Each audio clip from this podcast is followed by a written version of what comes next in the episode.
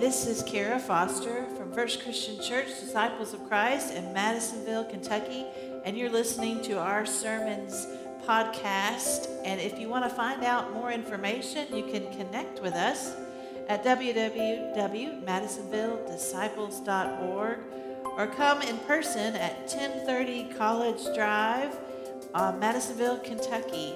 Subscribe and enjoy these podcasts. Our scripture passage today is from the Gospel of Luke, chapter 17. I invite you to read along with me in your pew Bibles, or if you brought your Bible this morning.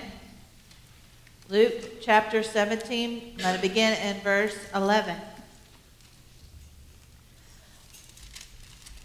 On the way to Jerusalem, Jesus was going through the region between Samaria and Galilee. And as he entered a village, 10 lepers approached him. Keeping their distance, they called out, saying, "Jesus, Master, have mercy on us." And when he saw them, Jesus said to them, "Go and show yourselves to the priest." And as they went, they were made clean. Then one of them, when he saw that he was healed, turned back, praising God with a loud voice. He prostrated himself at Jesus' feet and thanked him, and he was a Samaritan. Then Jesus asked, "Were not 10 made clean, but the other 9, where are they? Was none of them found to return and give praise to God except this foreigner?"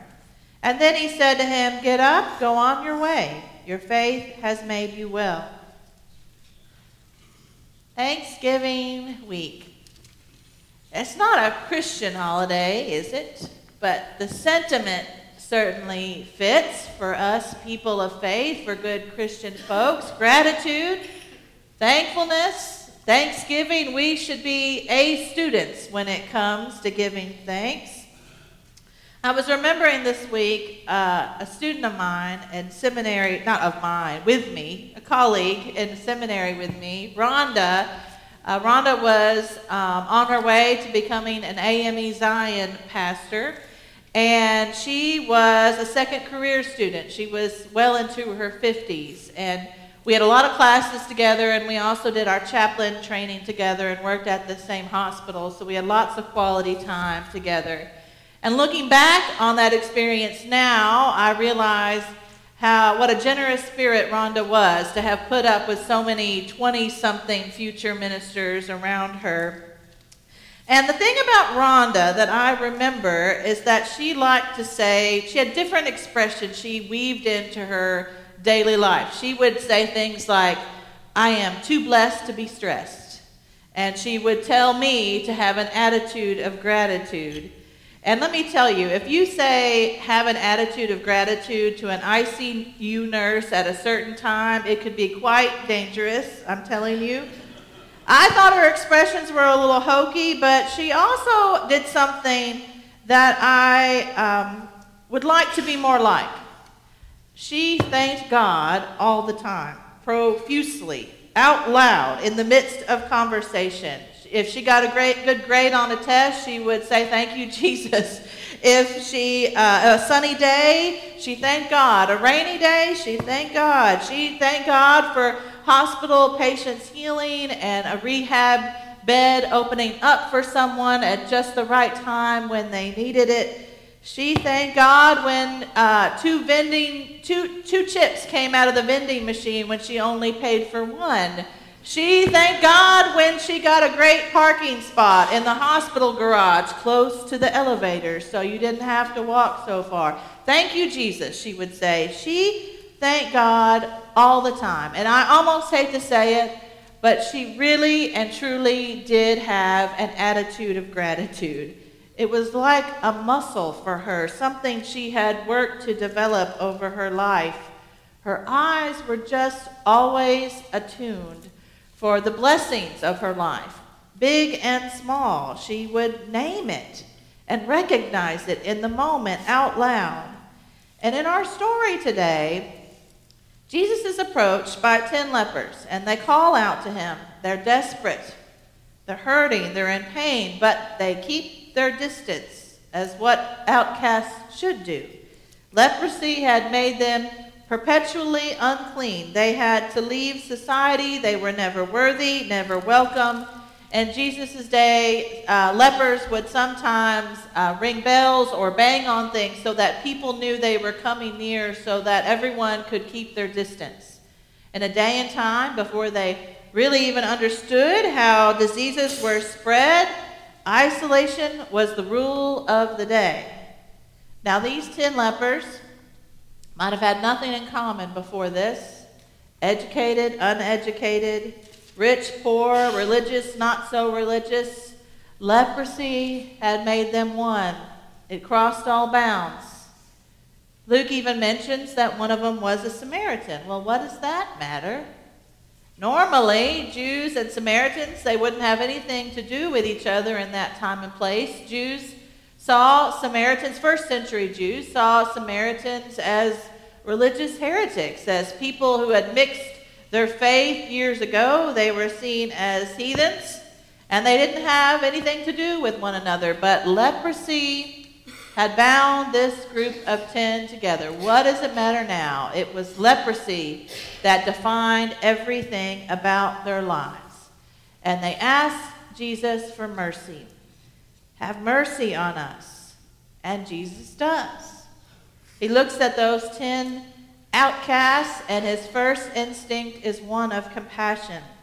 So many times in the Gospels, we see examples of watching Jesus react to a situation or a person. And so many times, the Gospels tell us that Jesus responds with compassion.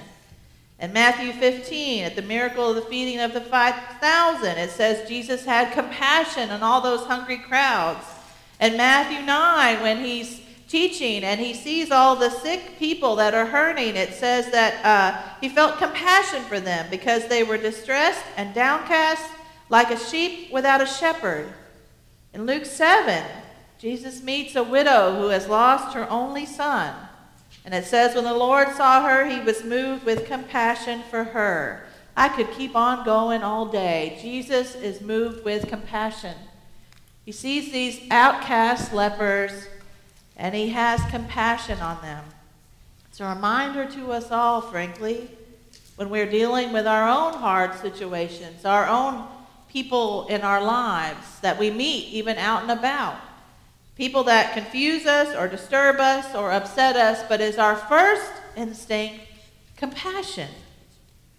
Maybe this is something we all need to keep in mind as many of us get ready to have Thanksgiving meals with family near and far. Maybe you're going to be sitting at the table with your uncle who loves to talk politics with you over turkey and dressing every year. Is compassion how we see him? Can we see others with compassion? Jesus looks at these outcasts, and he has mercy on them, and he gives them one specific instruction. He tells them, go and show yourselves to the priest.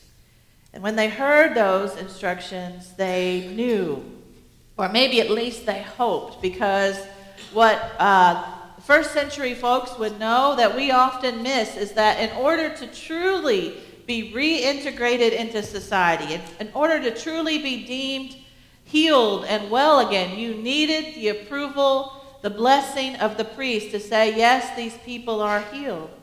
And so as they head to that priest, they realize that their skin is made well, that they are no longer in pain and they're no longer hurting, no longer suffering. 9 keep on running toward the future, towards that priest, but 1 stops and turns back. He has to turn back to Jesus. He has to tell him the gratitude he has for all that he's done for him. He turns back. And Luke mentions that the one who did that happens to be the Samaritan, the one whose faith was supposedly so wrong to begin with. The contemporary version of Scripture called The Message, I like to read it sometimes to help my ears to hear stories in a new way. And it says, this is how it puts this passage of the story. One of them, when he realized that he was healed, turned around and came back, shouting his gratitude, glorifying God. He kneeled at Jesus' feet, so grateful he couldn't thank him enough, and he was a Samaritan. And Jesus said, "Were not 10 healed? Where are the 9? Can none be found to come back and give glory to God except this outsider?" And Jesus said to him, "Get up on your way. Your faith has healed and saved you." Now the other 9 did what they were supposed to do. They followed Jesus' instructions. But the one had to turn back. He had to turn back to the giver of the gift. And it's the one who didn't follow Jesus' instructions that have turned this miracle story into a lesson on faith for us all. You know, the Protestant reformer of the 16th century, Martin Luther, was once asked, "What is the true nature of worship?" In other words, what's the point of worship? What's the meaning of worship? And Luther's answer was that worship is the 10th leper turning back. So let's practice this morning. So you have those little yellow sheets. I hope you do. If you could find it, take a moment and find it. If you don't have it, go ahead and use that poinsettia insert. Go piece of it, rip it off. Find a piece of paper, however you can. And if you're online this morning, I hope you'll comment and participate with us today. So you hopefully have a yellow piece of paper in your bulletin. And if you can find a pencil near you, I know they're in the pews, or you can find, I always seem to have 10 pens in my purse, so if you can find a neighbor who has a pen or a pencil, you can share.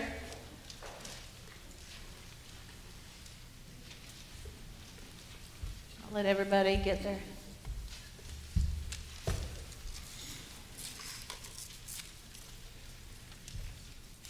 Okay. In our story today, the leper turns back to the giver of the gift and wants to say thank you. And so I thought today I'd invite you just to take a few moments to reflect on the good gifts of your life. Now here's the thing. I'm going to ask, we have some people who've been volunteered over there, and after church they're going to have baskets, and you can drop your yellow forms at the doors as you head out today. I'm going to, FYI, I plan to read some of these in our Thanksgiving meal, so don't be too specific or too personal that you'd be embarrassed to have it shared publicly. I can give my husband's list of his gratitude, but we just want to think for a moment about the things that you are grateful for, the good gifts of your life. If you had an opportunity to turn back and to say, "Thank you, Jesus, for this in my life," what do you think of? So write just one or two things for a moment. Take a few moments to write that down. Or comment online if you're online with us.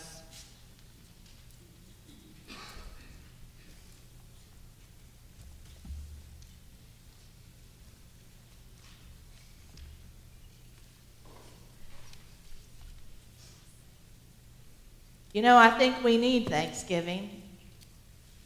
Not the meal especially, although the meal is going to be great. But I think we have to learn to offer our thanksgiving to the giver of all good things in our lives. And so hold on to that yellow piece of paper, and you're going to be dropping them in baskets on your way out today.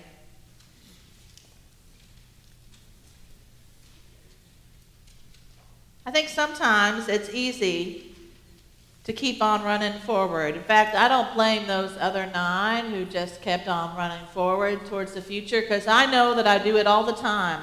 I just keep hurtling from one thing to the next, between life's busy things, school, work, kids' activity, birthdays, celebrations, wonderful things, hard things, and yet we just keep jumping through them like hurdles. Next, next, next. And we don't, do we? Sometimes just stop and turn back for a moment and look back and reflect and say thank you to the good gifts of my life.